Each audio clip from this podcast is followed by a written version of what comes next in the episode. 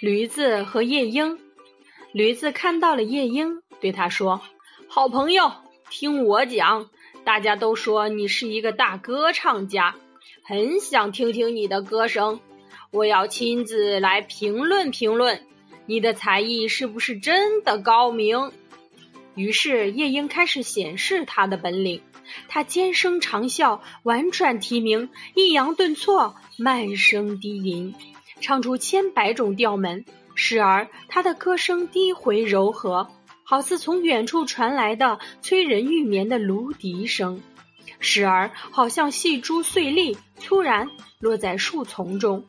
当时，万物都在倾听，微风静止，百鸟不再歌唱，牲口们伏在地上。牧人屏住气息，忘情欣赏。只有偶尔，牧人一面倾听夜莺歌唱，一面对牧女微笑。歌手唱完了，驴把脑门对着地上说道：“的确不错，听你唱就不会再有烦闷。可惜的是，你并不熟悉我们那只公鸡。假如你能够多少向公鸡学一点儿。”那你就会唱得更好听。